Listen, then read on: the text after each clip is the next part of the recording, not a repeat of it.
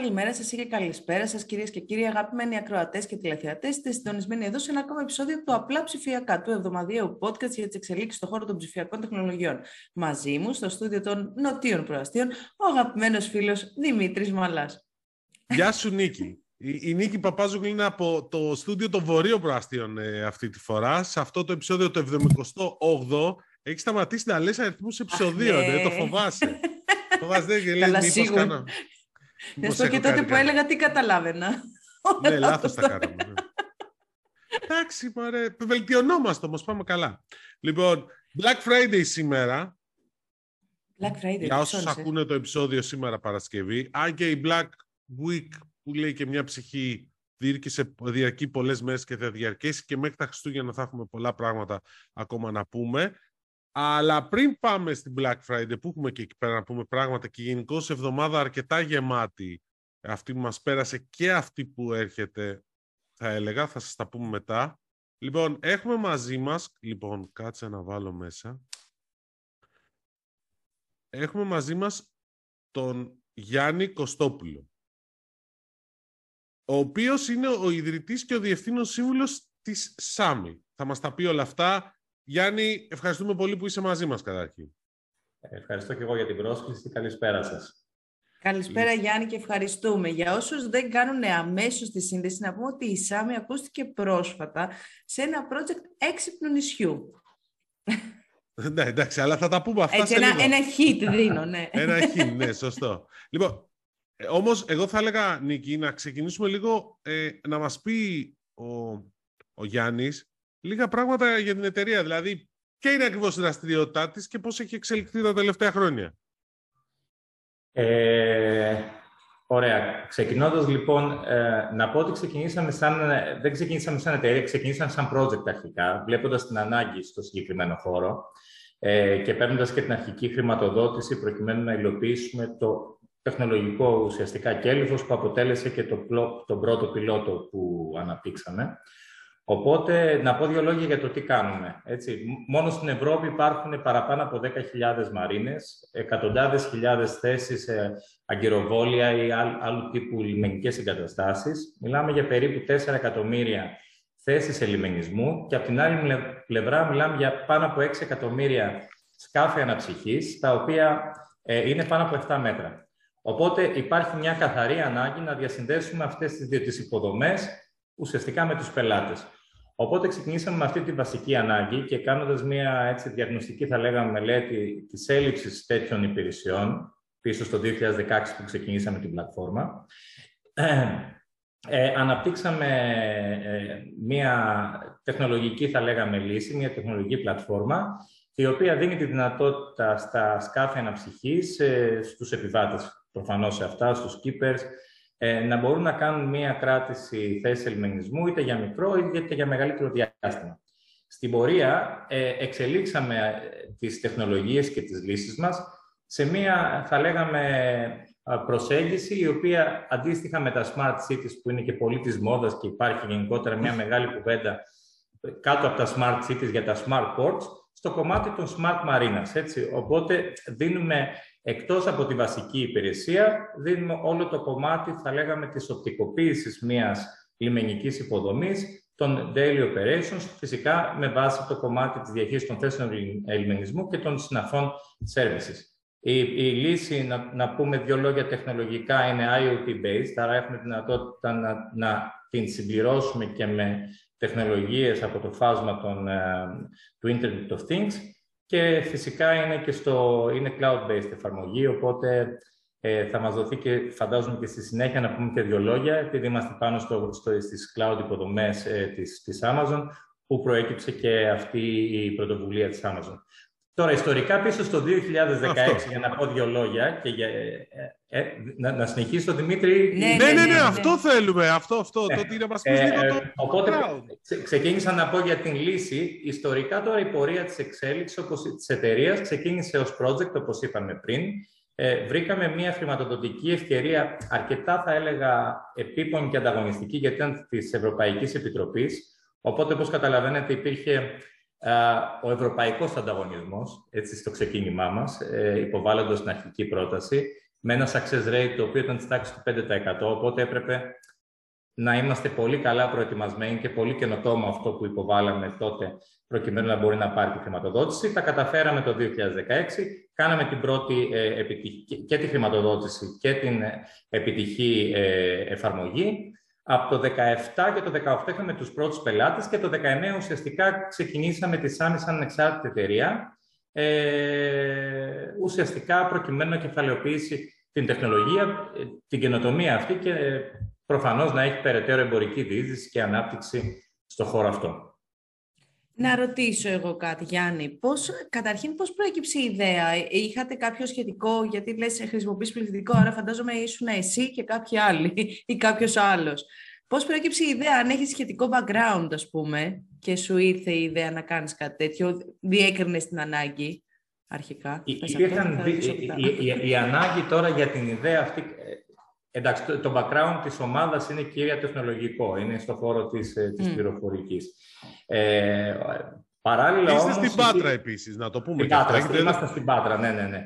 Οπότε, ε, ανατρέφοντας πάλι στο, την, την περίοδο τώρα της, ε, της σύλληψης της ιδέας, ε, κάποια μέλη της ομάδας είχαν ερασιτεχνική σχέση, θα έλεγα, με το χώρο του yachting και του sailing, όχι ιδιαίτερα πράγματα επαγγελματικά, αλλά ήξεραν αυτές τις ανάγκες και την έλλειψη τέτοιων, θα λέγαμε, υπηρεσιών ε, στο χώρο αυτό. Και ταυτόχρονα είχαμε ένα παράδειγμα που το είδαμε με τα μάτια μας. Δηλαδή, είχαμε τελειώσει μια μέρα τη, τη δουλειά, είχαμε πάει στην, στη Μαρίνα εδώ στην Πάτρα, έτσι να, να πιούμε το, το απογευματινό μας καφεδάκι, οπότε το είδαμε με τα μάτια μας το πρόβλημα αυτό, μπαίνοντας σε ένα μεγάλο καταμαράν, ψάχνοντας να βρει μια θέση ελιμινισμού και να κάνει μέσα μανούβρες μέσα στη Μαρίνα, οπότε λέμε κάτι δεν πάει καλά εδώ, ότι πρέπει κάπως αυτό να το, να το υποστηρίξουμε λίγο καλύτερα και να το εξορθολογήσουμε. Συγγνώμη, Μέχρι πρώτη δηλαδή... Συγγνώμη, κάτσε λίγο. Ναι, πες. Βλέπω βομβαρδισμό ερωτήσεων. Έχουμε ναι. πολλές απορίες. Ναι, ναι, έχουμε απορίες, ναι. Μέχρι πριν το 2016 υπάρξετε εσείς, υπήρξε κάτι αντίστοιχο; Πώς κλείνανε δηλαδή αυτές τις θέσεις ερμηνισμού που λες; Ε, γινόταν και γίνεται ακόμα μπορώ να πω έτσι, γιατί δεν είναι, δηλαδή αυτή τη στιγμή δεν είναι, δεν θα λέγαμε ότι είναι ε, πλήρω ε, ηλεκτρονικές διαδικασίες ούτε των κρατήσεων ούτε της επικοινωνίας, θα λέγαμε. Δηλαδή, να πάμε και να δούμε ακόμα πιο basic ας πούμε, στο κομμάτι της παροχής υπηρεσιών. Άρα, ε, αυτό που γινόταν ήταν δύο πράγματα. Είτε με παραδοσιακούς τρόπους, ε, αποστολή emails και τηλέφωνα, ναι, κλασική παραδοσιακή τρόπη, είτε ακόμα χειρότερα, το οποίο συμβαίνει βέβαια αυτό, ειδικά σε δημόσιες υποδομές, γιατί εκεί υπάρχουν ζητήματα και θεσμικά, ε, έφτανε το σκάφος μέχρι την είσοδο του λιμένα, ουσιαστικά επικοινωνούσε στο VHF και προσπαθούσε να δει αν, αν υπάρχει κάποια θέση ή όχι για να μπορέσει να. Α, να εγώ νόμιζα ότι, είναι, ότι θα πήγαινε ε, όποιος, ε, βρει, όπου βρεις. Πάρκαρε όπου βρεις, δε φιλάρα. Σαν το παρκάρισμα. Εντάξει. Τώρα υπάρχουν, ε, ε, υπάρχει επιμέρους τυπολογία. Τώρα, άμα μπούμε τώρα στις διάφορες κατηγορίες και στις διάφορους τόπους που υπάρχουν ε, τουριστικά λιμάνια, αγκυροβόλια κτλ. Υπάρχουν εκεί οι τοπικές συνθήκες. Σε βάση περιπτώσει, αυτό που προσπαθήσαμε και προσπαθούμε εμείς να κάνουμε είναι, είναι σε όλο αυτό το χάος να βάλουμε μία τάξη και να μπορούμε με, και με τη χρήση τεχνολογίας να μπορεί αυτό να λειτουργήσει καλά προς όφελος και των δύο. Προς όφελος, θα λέγαμε, και του τελικού χρήστη, αλλά και του ίδιου του διαχειριστή μιας λιμενικής υποδομής. Sammy, η εταιρεία που θέλει να βάλει τάξη στο χάος των μαρινών. Έξυπνο, μ' άρεσε. αυτό τώρα μας έχουν προλάβει ε, και επειδή γνωρίζω και τη συνεργασία σου με την, ε, με, με, την καθημερινή, είχε βγει ένα άρθρο ακριβώς... Παλιά ήταν η καθημερινή, δεν συνεργάζομαι πλέον. Αυτό είναι πριν 20 χρόνια. Άσε με τώρα να δείξω ηλικία. OK, okay, πάντως είχε βγει ένα σχετικό άρθρο τέτοιο με, με τότε που είχαμε το τίτλο. Με αυτό το τίτλο, ναι, ναι. Okay, δεν το έχω γράψει εγώ, ναι, στο λέω. Τότε ήμουν αλλού. Α, εντάξει, OK, okay, εντάξει.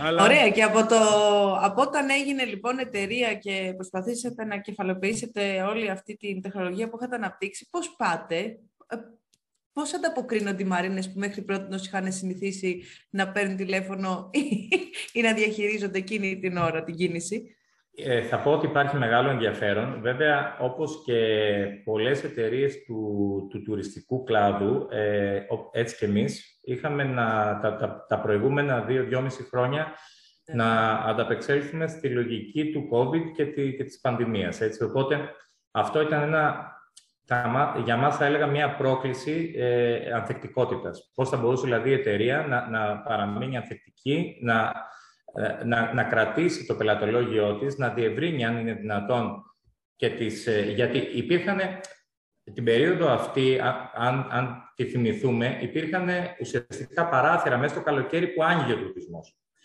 Το, το, το, καλό και το προνομιακό κομμάτι ε, στη δική μας αγορά είναι ότι το yachting στην περίοδο του COVID ήταν και συνεχίζει προφανώς να είναι μία από τις ε, ευνοημένες, θα, θα έλεγα, ε, περιοχές γιατί υποστήριζε το ταξίδι μικρών ομάδων και ελεγχόμενων.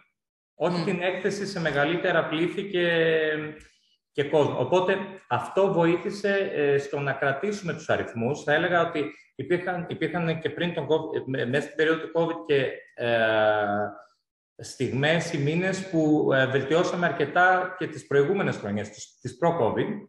Οπότε έχουμε κρατήσει μια σταθερή και ανωδική πορεία, φυσικά με, την με, με, την, με, με το απόγειο που έγινε τη φετινή χρονιά, όπου είχαμε πολύ πολύ μεγαλύτερο και ενδιαφέρον για να μπουν και άλλοι πελάτες ουσιαστικά στο κομμάτι του B2B, δηλαδή μαρινών και τουριστικών λιμένων, αλλά και στο επίπεδο των κρατήσεων. Έτσι. Φέτος ξεπεράσαμε, θα, έλεγα, ε, υπερδιπλασιάσαμε τον, τον περσινό αριθμό. Οπότε είχαμε πάρα πολύ μεγάλη, θα έλεγα, αύξηση στο κομμάτι αυτό. Με πόσες μαρίνες συνεργάζεστε; Έχουμε περί τα 40 σημεία. Ε, ε, δεν είναι ακριβώς, ε, θα έλεγα, εντάξει, τις λέμε γενικά μαρίνες, αλλά δεν είναι όλη στην τυπολογία των μαρινών. Μιλάμε για μαρίνες, τουριστικά εγκυροβόλια. Έτσι, να, πούμε λοιπόν για λιμενικές εγκαταστάσεις, οι οποίες μπορούν να φιλοξενήσουν σκάφη αναψυχής. Έχουμε 40 τέτοια σημεία. Ε, στην Ελλάδα τα περισσότερα και κανένα δύο στην Κύπρο και προφανώς κοιτάζουμε το επόμενο διάστημα να συνεχώς να διευρύνουμε και στην Ελλάδα, γιατί προφανώς υπάρχουν και άλλες εγκαταστάσεις ή υποδομές που δεν έχουν ακόμα τις υπηρεσίες μας. Οπότε, ένας βασικός στόχος είναι να, να προσπαθήσουμε να έχουμε τη μεγαλύτερη δυνατή κάλυψη στην περιοχή. Αλλά με δεδομένα τα νούμερα που σας είπα και πριν, αυτή τη στιγμή είμαστε, θα έλεγα, η σημαντικότερη και μεγαλύτερη πλατφόρμα κρατήσεων στην Νοτιοανατολική Ευρώπη. Οπότε, το, το βασικό, το, ο βασικός στόχος είναι αυτή τη στιγμή προφανώς να δεις και άλλες χώρες, ε, και άλλες περιοχές, είτε που έχεις ανταγωνισμό, είτε που, ε, που βλέπεις ότι είναι περισσότερο, θα λέγαμε, ένα greenfield, οπότε πρέπει να, να τρέξεις γρήγορα και να δεις πώς μπορείς να κινηθείς. Είναι ένα βασικό, μια βασική πρόκληση και αυτή, θα έλεγα. Ναι. ναι. Ε, με, με βάση αυτά που είπες, α, αφενός πού έχεις ανταγωνισμό ή ποιες χώρες θα στοχεύσετε, όπως θέλεις μετέφραση, εδώ το ίδιο ερώτημα είναι διαφορετικά διατυπωμένο. Και το, το άλλο είναι εσείς, εγώ αν είμαι skipper ας πούμε, πώς σας εντοπίζω για να κλείσω και ε, δίνω κάποιο commission ή ο λιμένας που συνεργάζεσαι είναι αυτός που πληρώνεις σε εσάς; Είναι, είναι, είναι τρία σκέλη στην ίδια ερώτηση. Θα προσπαθήσω να τα απαντήσω για να τα θυμηθώ. Αν κάτι ξεχάσω, μου τα επενθυμίζετε. Ε, αρχικά, λοιπόν, στο κομμάτι των, ε, ε του, του ανταγωνισμού. Ε, η, η Μεσόγειος, καταρχάς, να πούμε ε, ότι είναι μία από τις σημαντικότερες ε, και τις μεγαλύτερες αγορές ε, παγκοσμίως. Η Μεσόγειος συγκεντρώνει περίπου το 30% του, της παγκόσμιας αγοράς. Είναι, μαζί, με, μαζί με τη Βόρεια Αμερική είναι οι δύο μεγάλες αγορές που υπάρχουν. Υπάρχει η Βόρεια Ευρώπη προφανώς, Μέση Ανατολή και αναδυόμενες αγορές τώρα αυτή τη στιγμή στην Ασία. Η Μεσόγειος όμως από μόνη της είναι το 30%. Είναι αρκετά μεγάλο κομμάτι της πίτας. Ε, αυτονό, ε, υπάρχουν χώρες όπως η Ιταλία και η Γαλλία που είναι και από τις μεγαλύτερες ε, χώρες που είναι κατασκευαστές σκαφών να ψυχήσει, είτε motor yachts ε, είτε ε, sailing boats, ε, ιστιοπλοϊκά ε, και στις δύο αυτές χώρες και πολύ μεγάλος αριθμός μαρινών έτσι, στις περιοχές και πολύ σύγχρονων μαρινών.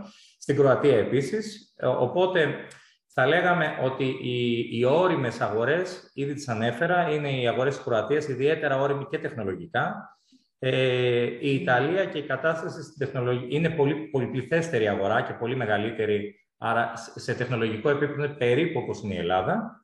Ε, η Γαλλία έχει παρόμοια επίσης χαρακτηριστικά με πολύ μεγαλύτερα επίσης νούμερα και η Ισπανία, η Πορτογαλία επίσης ε, σημαντικές αγορές. Να μην ξεχάσω την Τουρκία, Φυσικά η οποία είναι μια μεγάλη αγορά και αυτή με τα δικά της χαρακτηριστικά. Άρα όλο το βόρειο σκέλος της λεκάνης Μεσογείου θα λέγαμε είναι μια πολύ σημαντική αγορά, όπως είπα και πριν, που συγκεντρώνει πάρα πολλές μαρίνες και μεγάλη κινητικότητα.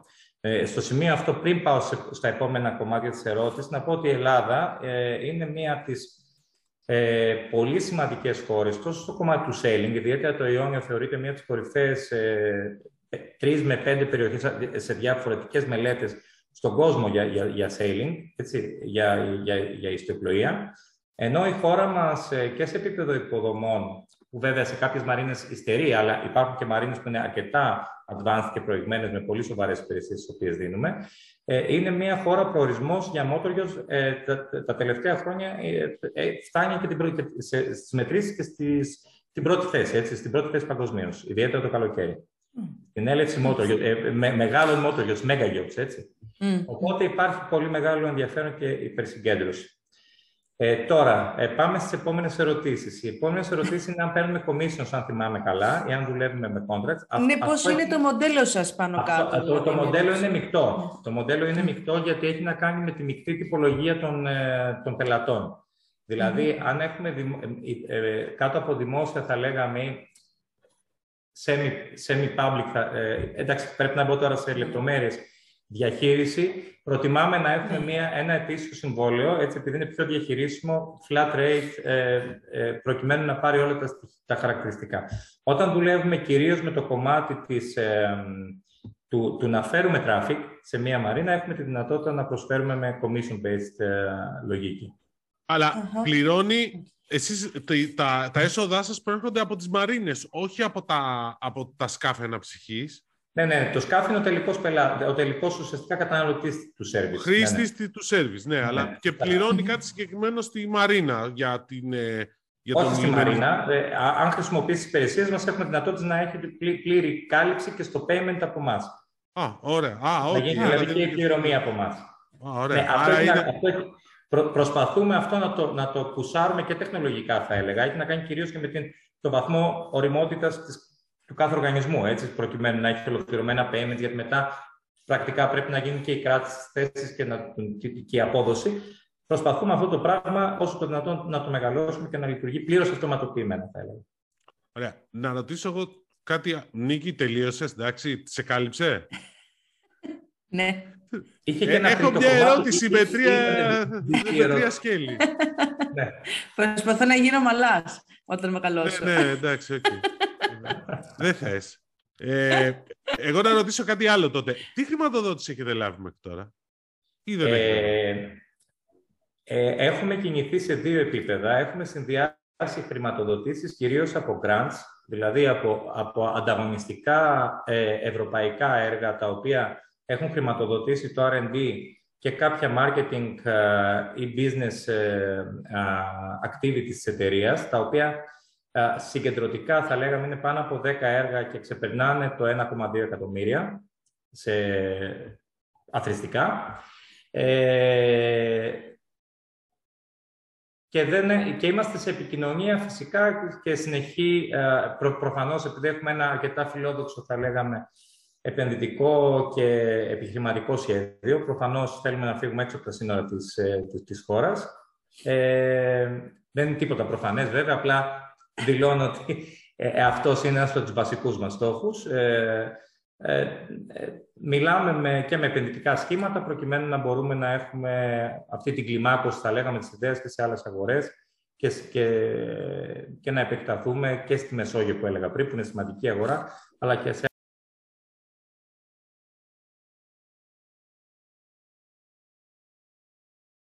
άλλες αγορές που έχουμε ανοιχνεύσει, που έχει ενδιαφέρον. Ενιαία γεωγραφική περιοχή. Έχετε, αυτό ήταν το τρίτο πάνω από το σκέλο ερώτηση. Αν έχετε που αναφέραμε και πριν.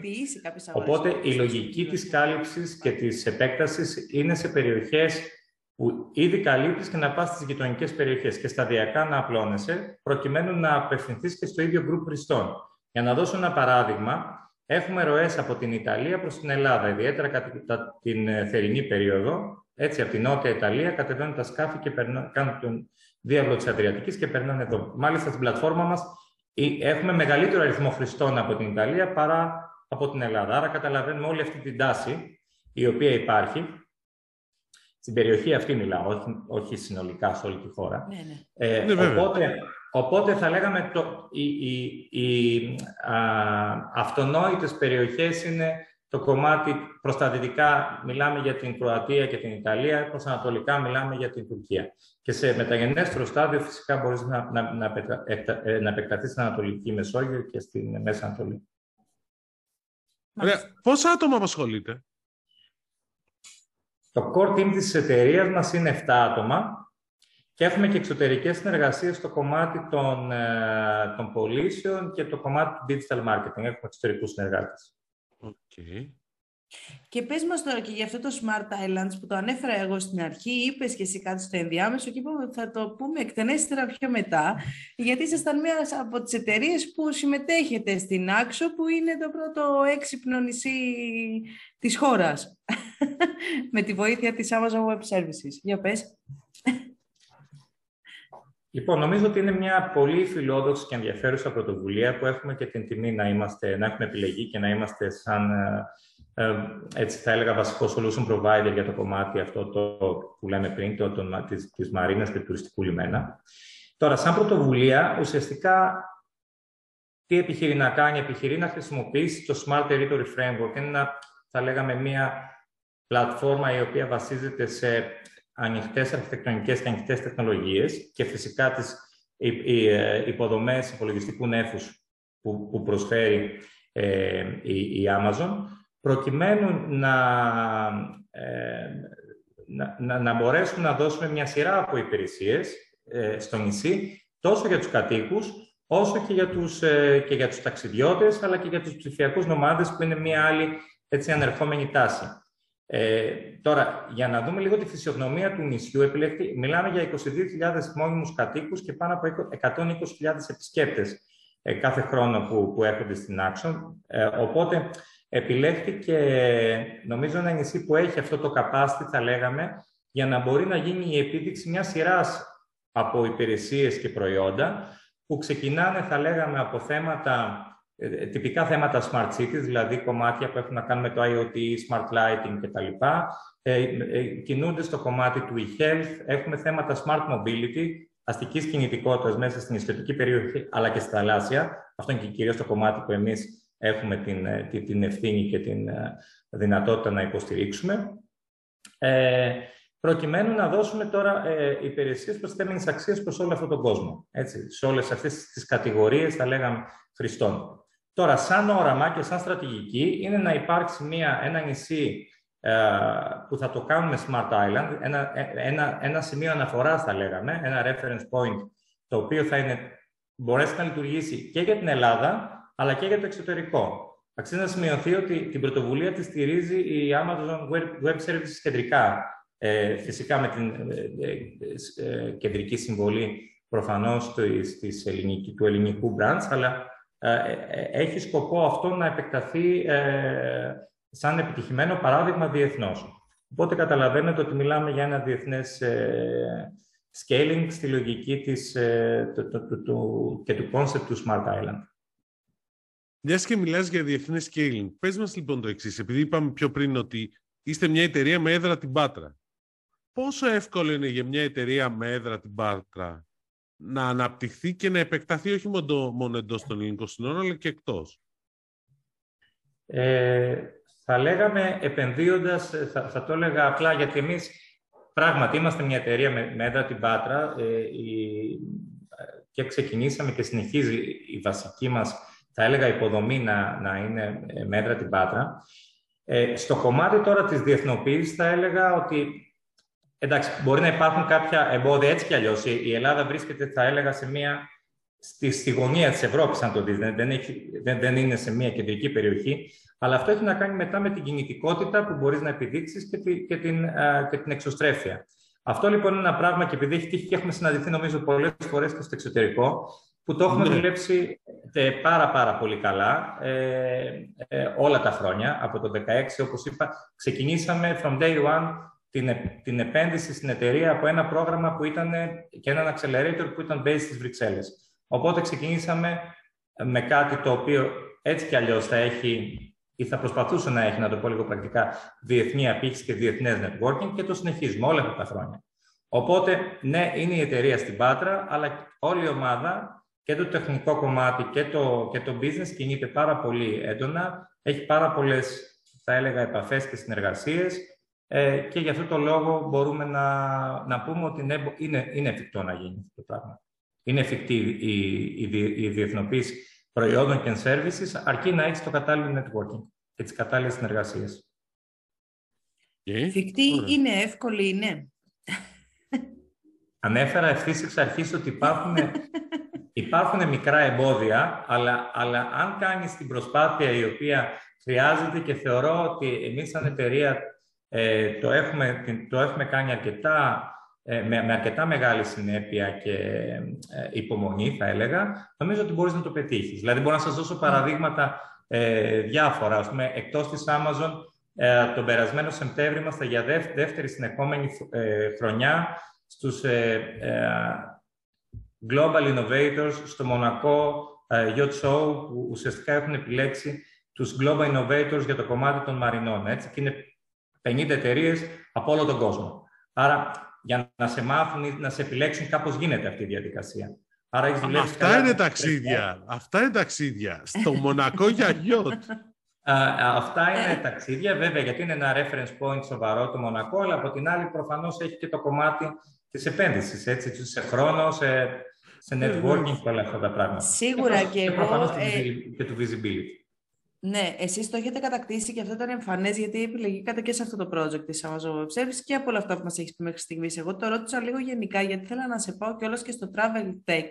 Γιατί είστε μια startup που είστε σε αυτό το, το χώρο. Να μου πεις λίγο πώς είναι ο συγκεκριμένος κλάδος στην Ελλάδα γιατί έχει πολλές προοπτικές αν λάβουμε υπόψη μας τα χαρακτηριστικά της ελληνικής οικονομίας και επιχειρηματικής δραστηριότητας. Δηλαδή, ο τουρισμός είναι ένας κλάδος που εισφέρει άμεσα έμεσα το 25% περίπου του εγχώριου ΑΕΠ. Άρα, μαζί με την τεχνολογία που είναι σε, σε άνοδο, θα μπορούσε ο συνδυασμός τους νομίζω να πάει πολύ καλά. Πάει όσο θα μπορούσε. Ε, ε, αυτή ήταν και η αρχική μας, ε, αν θέλετε, στόχευση. Δηλαδή, σαν μια ομάδα ε, τεχνολογίας, σκεφτήκαμε να επενδύσουμε και να οραματιστούμε κάτι το οποίο ήταν σε ένα στρατηγικό τομέα της χώρας. Γιατί αυτό; Γιατί μπορούς, μπορείς να κάνεις τη χώρα σου ε, ή το project σου, να το πω, και την εταιρεία σου στη συνέχεια, ε, σημείο αναφοράς, γιατί μπορεί να σε ακούει. Δηλαδή, μιλώντας, να το πω πρακτικά, διεθνώς, για, για ε, μία λύση στο travel tech, οπουδήποτε να πας στον κόσμο σε ακούν σαν ελληνική εταιρεία. Γιατί, γιατί η Ελλάδα είναι μια χώρα προφανώς που αντιμετωπίζεται σαν μια χώρα που έχει στρατηγικό της τομέα ανάπτυξης στο το, χώρο του τουρισμού. Το γνωρίζουμε όλοι, το γνωρίζουν και στο εξωτερικό. Αυτός ήταν και εμάς ο βασικός, θα έλεγα, ε, λόγος επιλογής. Πέραν ότι μας άρεσε από την αρχή και είχαμε οραματιστεί να κάνουμε αυτό, αλλά βλέπαμε ότι μπορεί πραγματικά να σου οδηγήσει σε μια διεθνοποίηση ενός προϊόντος. Γιατί είσαι στη γαλάζια οικονομία, είσαι στον τουρισμό και είσαι στην τεχνολογία. Και αυτό πας να κάνεις ένα μεικτό προϊόν με αυτά τα μεικτά χαρακτηριστικά που μπορεί να σε ακούσουν. Οπότε ε, θεωρώ ότι το travel και συγκεκριμένα στην περιοχή που είμαστε εμείς στο yachting και στις μαρίνες που μια και αναφέρατε και το κομμάτι του ΑΕΠ ε, μου δίνεται ευκαιρία να πω ότι ο δικός μας ο χώρος συμβάλλει περίπου στο διόλου ευκαταφρόνητο κομμάτι του 1,4% του ελληνικού ΑΕΠ, ε, το yachting και οι μαρίνες είναι αρκετά σημαντικό κομμάτι. Πολύ σημαντικό. Και, και άλλο τόσο περίπου είναι στο, στον παρεφερή κλάδο της κουραζιέρας. Οπότε καταλαβαίνουμε λίγο ότι ο θαλάσσιος τουρισμός έχει ένα πολύ σημαντικό ε, κομμάτι από την όλη πίτα της, ε, ε, του, του, τουρισμού. Οπότε ε, θα έλεγα ότι βλέπω πολύ μεγάλο μέλλον και ενδιαφέρον. Αν με ρωτάτε τώρα αν έχει το συγκεντρώσει το ενδιαφέρον του εξωτερικού που θα έπρεπε, θα έλεγα όχι ακόμα στο βαθμό που θα έπρεπε. Δηλαδή, νομίζω ότι υπάρχει αρκετός δρόμος ε, προς αυτή την κατεύθυνση. Τώρα, εμείς από πλευράς μας, σαν εταιρεία, ε, να, να πω ότι πιστεύουμε, προφανώς ε, έγινε αντιληπτό και από τα προηγούμενα που είπαμε, πιστεύουμε πάρα πολύ στις συνεργασίες, πιστεύουμε πάρα πολύ ότι μπορεί ε, με την άθρηση δυνάμεων να μπορέσεις να, να αναπτύξεις συνολικά τον κλάδο και τον τομέα αυτού του Travel Tech. Ε, οπότε συμμετέχουμε και στην σημαντική πρωτοβουλία. Είμαστε ένα από τα ιδρυτικά μέλη του, του, του κλάστερ των ψηφιακών τεχνολογιών στον τουρισμό πολιτισμό, που πρόσφατα μπορέσαμε και πήρε και μια σημαντική χρηματοδότηση. Συμμετέχουν άλλες 13 εταιρείες. Ε, πήρε, ναι, απήρε, ε, έπειτα από κάποιο διάστημα ουσιαστικά αναμονής και, και υπομονής όλων των εταιριών, ναι, ε, άρχισε ουσιαστικά και αυτή η, η πρωτοβουλία. Ε, συμμετέχουν 13 εταιρείες, συντονίζεται από τη Eurobank και, Eurobank και το Coralia. Συμμετέχουν επίσης ε, σημαντικοί, θα κλαδικοί ε, οργανισμοί όπως ο ΣΕΤΕ, έτσι, σε αυτή την πρωτοβουλία. Οπότε ε, και εταιρείες στον παραδοσιακό ε, travel tech, στον πολιτισμό, όπως και στο θαλάσσιο τουρισμό που είναι και η δική μας εταιρεία. Οπότε φιλοδοξούμε στο επόμενο διάστημα να έχουμε πολύ καλά νέα και από αυτή τη δράση. Ωραία. Μπράβο. Γιάννη, και το ευχόμαστε. Και το ευχόμαστε. Γιάννη, σε ευχαριστούμε πάρα πολύ για τα ενδιαφέροντα αυτά όλα που μας είπες. Καλή συνέχεια σε όλα τα σχέδιά σας. Και... Ευχαριστούμε πάρα πολύ. Και όταν θα επεκταθείτε... Στη... Σύντομα. Θα τα πούμε. Θα και εμείς. Και αν αποκτήσουμε γιότ θα σε προτιμήσουμε. το εύχομαι πολύ σύντομα. και εμείς. και εμείς. λοιπόν, καλή συνέχεια, Γιάννη. Ευχαριστώ. Γεια σας. Θες θα ήταν μια πάρα πολύ ωραία. Γιατί εσύ δεν θες; Είναι σαν τη συζήτηση την άλλη φορά που έλεγες ότι που έλεγε ο Αντώνης ο Πρέντζες από τη Φίνλουμπ ότι ε, ήθελες iPhone όταν σου είπε ότι θα βγάλει την υπηρεσία για το Λίζι και την έβγαλε για σένα. Εντάξει, ειδικά. Φυσικά και δεν έχω προλάβει ακόμα, παιδιά, να ξέρετε ότι θα τη χρησιμοποιήσω και θα κάνω review εδώ, live. θα κάνεις εδώ review live ναι, ρε παιδί μου, θα πω τα σχόλιά μου εννοώ. Εντάξει, ναι. η review δεν είναι κινητό, είναι μια υπηρεσία. Οπότε θα τη σχολιάσω πώς ε, πήγε. Για, και... για όσους δεν το έχουν ακούσει, όταν είχε βγει εδώ πέρα ο Αντώνης ο Πρέντης από τη Finloop, μας ανακοίνωσε ότι ξεκινάνε μια καινούργια υπηρεσία που θα είναι leasing ε, συσκευών τεχνολογίας. Την ξεκίνησαν. Finloop Leasing, το οποίο μπορείς να νοικιάσεις μια συσκευή, είτε smartphone, είτε tablet, είτε ε, smartphone, tablet και laptop. Μια χαρά. Οπότε μπορείτε να πάρετε το λάπτοπ των ονείρων σας για τρει-τέσσερι μήνες και μετά, αν δεν μπορείτε να συνεχίσετε να πληρώνετε, το επιστρέψετε πίσω, κάπως έτσι. Λέω Ή το iPhone των ονείρων σας, το οποίο βέβαια δεν ξέρω αν θα το πάρετε, αν είναι το καινούργιο μοντέλο. Γιατί κάτι για πολλές καθυστερήσεις ακούω. Κάποιοι που τα έχουν παραγγείλει και ακόμα δεν ναι, τα έχουν μια ζωή γίνεται. είναι καθυστερήσεις για το iPhone, δηλαδή έλεος. Τέλος πάντων, εντάξει. Να σου πω, άμα θέλεις κάτι σε τέτοιο... Σε κάθε περίπτωση δεν θα είναι σε καλή τιμή το iPhone τώρα στην Black Friday, το τωρινό. Είσαι βέβαια. Για, μοντέλα. για πες μας λοιπόν τι τιμές έχει Black Friday. Α, τι τιμές έχει Black Friday. Δεν ξέρω ακριβώς τι τιμές έχει Black Friday. Αυτό που έχω να σου πω είναι ότι όλο το προηγούμενο διάστημα, κακές γλώσσες, χάθηκε ο Δημήτρης. Δημήτρη. Όχι, εδώ είμαι. Εδώ είμαι, εδώ είμαι. Α, η κάμερα δεν σε δείχνει όμως. Καλώς τον. Λοιπόν, σε όλες τις προηγούμενες ε, ημέρες, γιατί η Black Friday εδώ έχει τραβηχτεί, αντί για Black Friday μία μέρα, είναι Black Week και μάλιστα two weeks, τις δύο προηγούμενες. Έχει ξεκινήσει φέτος από τις δύο προηγούμενες εβδομάδες.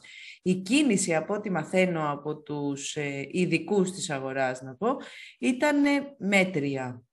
Μέτρια ε, και μάλιστα στην περίπτωση ο κλάδος γενικά των ηλεκτρονικών ειδών και των ηλεκτρικών συσκευών έχει πιεστεί αρκετά το τελευταίο διάστημα, γιατί για αυτούς μιλάω κυρίως. Έτσι δεν μιλάω γιατί είναι ένδυση υπόθεση. Ε, τώρα περιμένουν, οι προσφορές ήταν επίσης μέτριες, δηλαδή λένε ότι δεν έχουν δει μεγάλες εκτόσεις. Ε, και Ούτε καταναλωτές όλοι... λένε ότι έχουν δει, γι' αυτό το λέω. Ναι, αυτό, ναι, ναι, ναι. Ε, και αναμένουν όλοι από αύριο που θεωρούν ότι θα κορυφωθεί με μεγαλύτερες εκτόσεις ε, μέχρι και την Δευτέρα που είναι Cyber Monday και να δούμε μήπως πάει και Cyber Week και αυτό και συνεχιστεί αυτή η κατάσταση.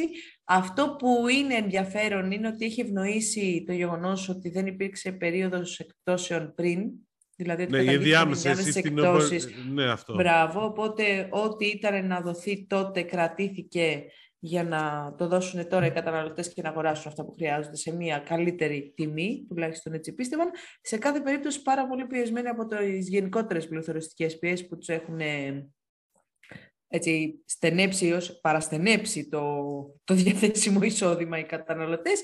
Οι τηλεοράσεις έτσι και έτσι πήγανε που είχαν μεγάλες προσδοκίες για το Μουντιάλ να σου πω. Αυτό που ξεπουλάει inside information, όπως κάθε χρόνο σου λέω, είναι τα air fryers. Γιατί με ρωτήσεις, γιατί έχουν οικονομική κατανάλωση στο μαγείρεμα. Και με την ενεργειακή κρίση που έχουμε τώρα, ψάχνουν τρόπους οι άνθρωποι να μαγειρεύουν χωρίς να ανάβουν το φούρνο που καίει πολύ ρεύμα. Αυτά.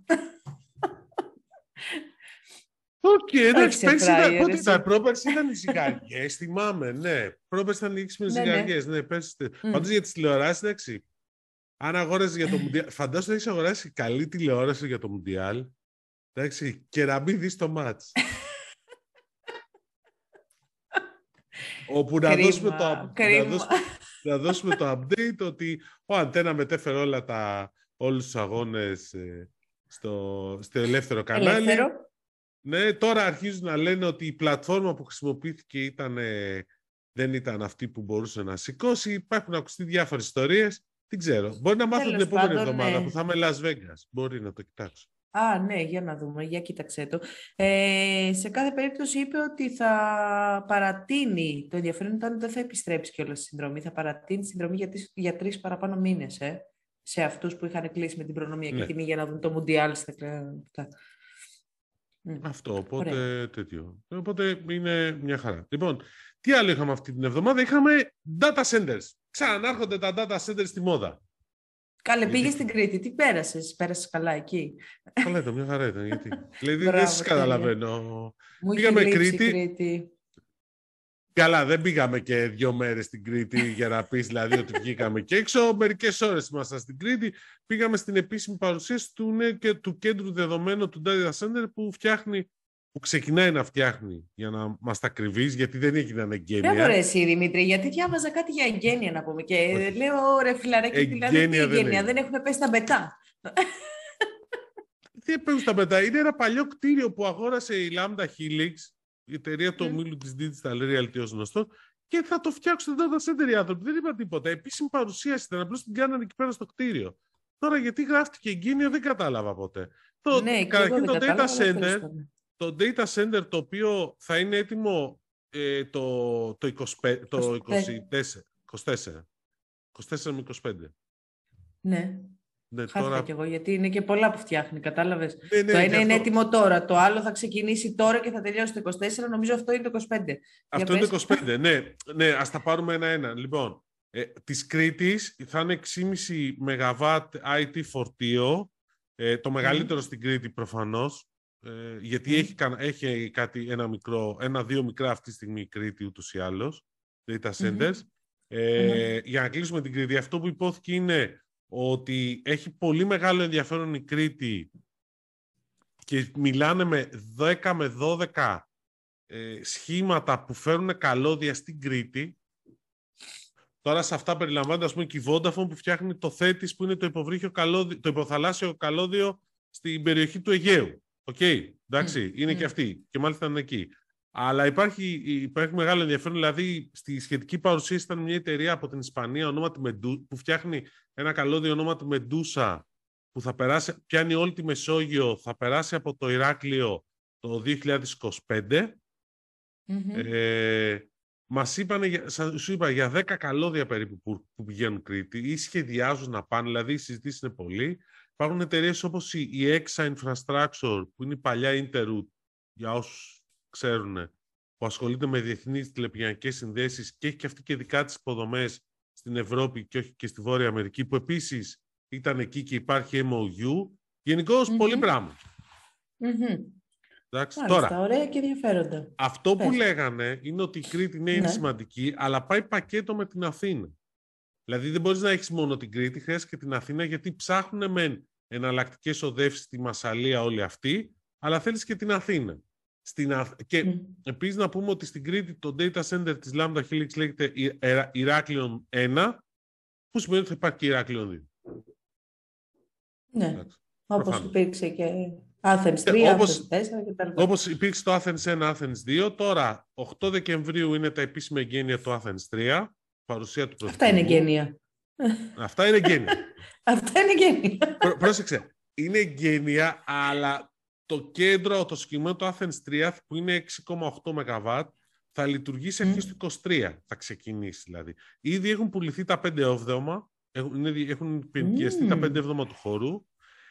Και η πλάκα είναι ότι ήδη έχουν ενοικιαστεί τα 4 έβδομα του Athens 4, το οποίο η άδεια κατασκευής θα Είναι σε στάδιο διαδότησης. ναι, δηλαδή, όπου παρεμπιπτόντως... Ε, θα ξέρω ψωμί φεύγουν τα data center. Ναι, ναι. Άλλη ήταν επίσης το ωραίο ότι ε, υπάρχει πολύ έντονη φημολογία εδώ καιρό ότι η Amazon Web Services θα φτιάξει το local zone της στις εγκαταστάσεις Lambda Helix.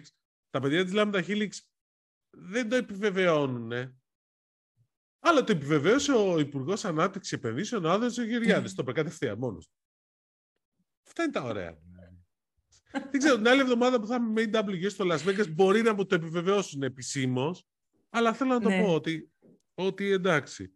Και, αλλά ε, έχει πλάκα αυτό. Λοιπόν, αλλά γενικώ με κέντρα δεδομένων, σκέψου, για να πάμε και σε άλλο θέμα, που λέμε για κέντρα δεδομένων, ότι βλέπεις και εταιρείες όπως η Adapted που είναι πιο μικρές να πηγαίνουν και να αγοράζουν. Integrators, ναι. System integrators να αγοράζει η εταιρεία. Που βέβαια είχαν κάποια σχέση. Δηλαδή η Adapt IT ανακοίνωσε. Κτηριακή μέσα... όμως από ό,τι αντιλαμβάνομαι. Ε; Κτηριακή απλά από ό,τι αντιλαμβάνομαι. Στη στέγασης ήταν η σχέση. Κοίταξε. Ναι, λοιπόν, να το πάρουμε από τα πράγματα την αρχή. Η Adapted ανακοίνωσε και επισήμως γνωστοποίησε μάλλον ότι είχε αγοράσει το 80% της CloudDrop. CloudDrop είναι ένα data center λίγο πιο εξειδικευμένο και σαφώς πιο μικρό από αυτά που έχουν ανακοινωθεί, αλλά θέλουν να επεκταθούν, δηλαδή υπάρχει ένα επενδυτικό πλάνο 3 εκατομμυρίων ευρώ, το οποίο data center στεγάζεται, στεγαζόταν ούτως ή άλλως μέσα στις εγκαταστάσεις της ε, Adapted, οπότε υπήρχε μια σχέση ούτως ή άλλως. Mm-hmm. αυτή επισημοποιήθηκε η σχέση με διαφορετικό τρόπο, 80% για την Adapted, που επεκτείνεται πλέον και σε αυτό το κομμάτι, ε, και θα επεκτείνει και το επενδυτικό πλάνο της, ε, της CloudRock. Εντάξει, αλλά δεν ήταν μόνο αυτό ναι. για την Adapted, οπότε... Όχι, δεν ήταν μόνο αυτό. Η εταιρεία πάει πάρα πολύ καλά. Από 20 εκατομμύρια πέρυσι κύκλο εργασιών, φέτος 30 εκατομμύρια και του χρόνου πρόβλεψη για 40, δηλαδή μέσα σε δύο χρόνια μιλάμε για διπλασιασμό.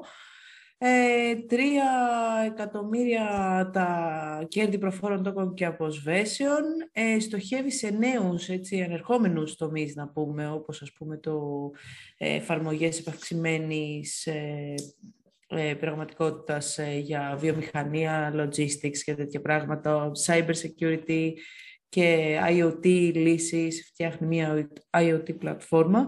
Ε, γενικά έδειξαν πολύ αισιόδοξοι και προχωράνε και στο τηλεπικοινωνιακό σκέλος, που ό,τι μας είπαν σκάβουν και σκάβουν και για εδρεωμένους τηλεπικοινωνιακούς παρόχους και για τους νεοεισερχόμενους που αμφισβητείς. Όχι, είπαν θα συμμετέχουν στο, στο project της Day, στο διαγωνισμό της DAY. Αυτό είπαν. Εγώ δεν τους αφισβητώ να μας μιλήσουν τι κάνουν εγώ ζητήσει ο καημένος ο άνθρωπος. Εντάξει, και να μας πούν πώς βγαίνει το, το business plan. Μπορεί να κάνω λάθος. Το έχω πει, δεν είναι ναι. κάτι. Ναι, Α, στην ναι. Adapt IT, κοίταξε, το, επίσης είπαν ότι επιλεκτικά σε, σε έργα του δημοσίου, αλλά τους ενδιαφέρει. Ναι, ναι, τους ενδιαφέρει. Ήδη είναι πολύ μεγάλο το, ε, μεγάλο δεν είναι ακόμα, 10%. Απλώς θα αυξηθεί του χρόνου. Ένας λόγος είναι αυτό. Έχουν 5G SA υποδομές που στείλουν στο εξωτερικό, το οποίο είναι ενδιαφέρον. Mm. Γενικώς ενδιαφέροντα πράγματα. Και δεν είναι μόνοι, δηλαδή υπάρχει κινητικότητα δηλαδή, σε αυτό το κομμάτι του, του system integration, το, δηλαδή τα λέγαμε και την προηγούμενη φορά. Άμα δεις και τα αποτελέσματα και τις ε της Quest που ανακοινώθηκαν πολύ καλά, πάνε πολύ ψηλά, ναι. Και βλέπεις ας πούμε και ότι και εταιρείες όπως η Logicom Solutions έρχονται πιο σοβαρά στην Ελλάδα. Η Logicom Solutions είναι ένα system integrator που ανήκει στον κυπριακό όμιλο της Logicom, που είναι ένας όμιλος που αγγίζει κοντά στο ένα δις τζίρο, με παρουσία σε 18 χώρες. Ε, που είναι γνωστός για τη διανομή του. Δηλαδή στην Ελλάδα είναι ο δεύτερος μεγαλύτερος διανομέας τεχνολογίας. Το System Integration κομμάτι Logicom Solutions που είχε πολύ φάση στην, ε, στην Κύπρο, στην Κρήτη, είδες, τα μπέρδεψα από πριν. Λοιπόν, ε, έρχεται πλέον Ελλάδα και ε, δίνουν πολύ μεγάλο ενδιαφέρον στην ελληνική αγορά και αυτοί θα πάνε επιλεκτικά σε έργα του δημοσίου. Θέλουν πολύ τον ιδιωτικό τομέα. 30 άτομα αυτή τη στιγμή θα πάνε στα 50 μέχρι το τέλος του 2023. Γενικώς Αλλά υπάρχει- κάνουν και πηγαίνουν σε έργα του δημοσίου, γιατί τα έργα του δημοσίου δεν ξέρω αν θα προλάβουμε να τα βγάλουμε και είναι κρίμα, ειδικά αυτά που έχουν χρηματοδότηση από το Ταμείο Ανάκαμψης, να πάνε χαμένα. Μπορούμε να, να προχωρήσουμε έτσι λίγο σε αυτή τη χώρα, λέω εγώ τώρα. Και πολλά τα είπαμε. Ε; Και είπαμε. Νομίζω τους ενημερώσαμε. Τα νέα. Τους για σήμερα. ενημερώσαμε, ναι, εντάξει. Ωραία, λοιπόν. να, να τελειώσω μόνο με ένα, τέτοιο, με ένα Άντε, σχόλιο. τέλειωσε. δεν κρατιέται. Ναι. Ναι, με ένα, ένα σχόλιο. Α, σχολείο σε εμάς. Μμ. Ένα σχόλιο, ναι, ότι αυτή η ιστορία με την Ευρωπαϊκή Τράπεζα Επενδύσεων, η οποία ξαφνικά βγήκε χτες Πέμπτη και ανακοίνωσε ορισμένα πράγματα. Δηλαδή, είχαμε 119 εκατομμύρια ε, ευρώ για ερευνητικά προγράμματα και ενίσχυση επενδύσεων. 14,3 εκατομμύρια ευρώ στην One Dealer, που είναι μια εταιρεία που θα πρέπει να ασχοληθούμε, θα τα πούμε σε επόμενο επεισόδιο για την One Dealer, γιατί θέλω να μάθω, είναι πολύ Αχα. ενδιαφέρουσα εταιρεία, ε, του ομίλου της Real Consulting, ε, προκειμένου να πάρουν δάνειο για να αναπτύξουν ε, κέντρο ανάπτυξης και αυτοί λογισμικούς στην Αθήνα με 100 άτομα. Γενικώς να δω πού στο καλό θα βρούμε όλο αυτόν τον κόσμο. Μόνο αυτό δεν ξέρω. Λοιπόν, ναι. Αλλά είπαμε Α, θα πολλά. τον πάρουμε απ' έξω από τον Απολίου. Α, ναι, τον Απολύο είναι έξω σωστό. Αλλά έρχονται Ελλάδα, αυτό είναι το θέμα. Κάνουμε... Έρχονται, γιατί να μην έρθουν; Εδώ τώρα κάνανε και διαφήμιση, marketing Greece για, την, ε, για το digital nomads. ε. Come to Greece για να τη βρεις, πώς το έλεγε παλιά; Σωστό, come to Greece για να τη βρεις. Λοιπόν, να τους αφήσουμε Αυτά. λοιπόν. Αυτά. Και με αυτό το Λοιπόν. αισιόδοξο μήνυμα θα κλείσουμε. Ευχαριστούμε που μας ακούσατε Καλή και συνέχεια. σήμερα. Γεια.